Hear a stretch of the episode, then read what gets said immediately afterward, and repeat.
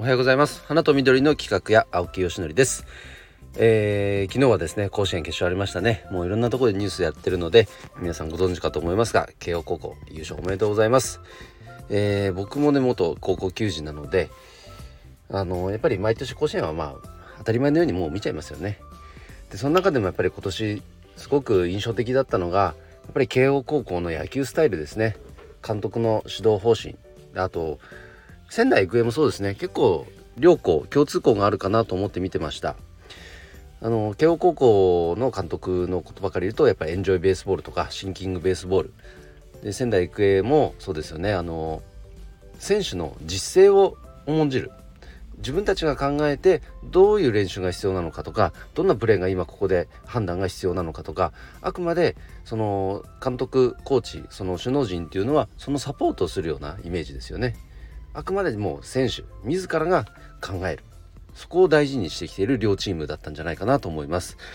この両校が、優勝準優勝をしてるっていうのは本当になんか高校時代の新たな幕開けこれからの高校時代を象徴あ高校野球を象徴するようなそんななんか変化をすごく感じる、えー、優勝準優勝だったんじゃないかなと個人的には思っています。そのように感じた方結構いるんじゃないかなと思いますね。で慶応高校の監督のえっと、優勝インタビューでもやっぱなんか僕たちが優勝することによってこれからのなんかね高校野球に何か新たな変化が生まれればいいいいようなそんなようなコメントを残されてましたけどもうまさにそうでやっぱ高校野球、まあ、特に野球界ってなんか古臭い印象ってまだまだやっぱ拭えてないんですよね。いろんなね元プロ野球選手の方が、まあ、例えば杉谷健志さんがちょっとねあのエンタメ的なベースボールの方を、えーと、研究されてたりとか、まあ、いろんな活動自体は出てきてるものの野球そのもののこう体制あの協会とかねそういったところの体制そのものはやっぱりまだまだ結構残念ながら古いところがあって他のスポーツに比べて置いてかれてるところがかなりあります。それによって結局ねあのそもそもの野球人口が減少しているとか。で高校野球もその最たるものでもう話題になったのはやっぱ髪型一つとってもね坊主じゃなきゃダメだ。それこそが高校野球だみたいな風に言う人まだまだいますけども。慶応高校関係ないじゃないですかそんなの。エンジョイベースボールから逆算した時に坊主ってどれだけ効果的なんですかみたいな。そこきちっと考えてらっしゃいますからね。とかいろんなこう価値観の変化がやっぱ生まれてるんですよ。ほんと高校野球界でも。ただただまだその古い体質が残ってる。でそれはやっぱり指導する側が変化していかなきゃいけないですよね。僕はそう思ってますね。やっぱり自分たちが確保されてきた経験とか自分が持ってる知識だけで指導しようとしちゃうとやっぱりその情報量が少ないし範囲が限定されてるんで今までのものをただただ踏襲するだけになってるんですよね。それじゃいかんなと思います。言ったって高校生ですよ高校生の指導にあたる人がやっぱり自分が自ら成長してない変化してないのに高校生現場には変化を求めるっていうのはこれはちょっとねやっぱり理屈としても通ってないしやっぱなかなかこうなんだろうなあの説得力に欠けますよね。まあ、ということがでもまかり通ってきたんですよね。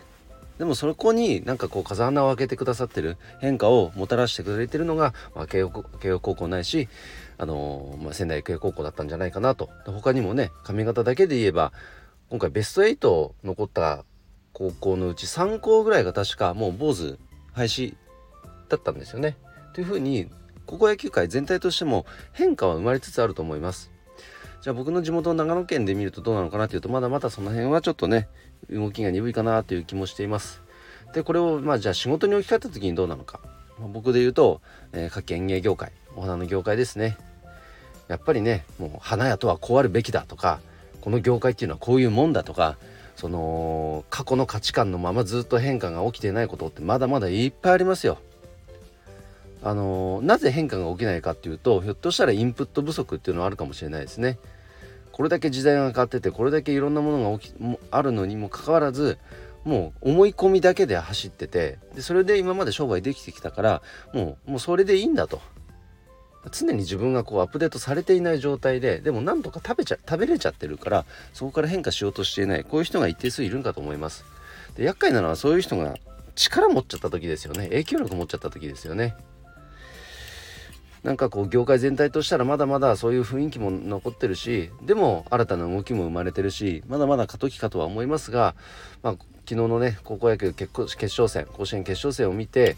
やっぱりなんかこう時代の変わり目というものをすごく感じてますので、えー、今日はそのまあ感じた感想文みたいな感じになっちゃいましたけどシェアさせていただきました。改めて、えー、慶応高校優勝おめでとうございます。そして仙台育英ナインも本当に素晴らしい野球もう去年の優勝に引き続き今年の準優勝素晴らしいですよね。おめでとうございます、えー、ということで最高の、え、甲子園でございました、えー、今日も一日頑張ろう。秋吉でした。バイバイ。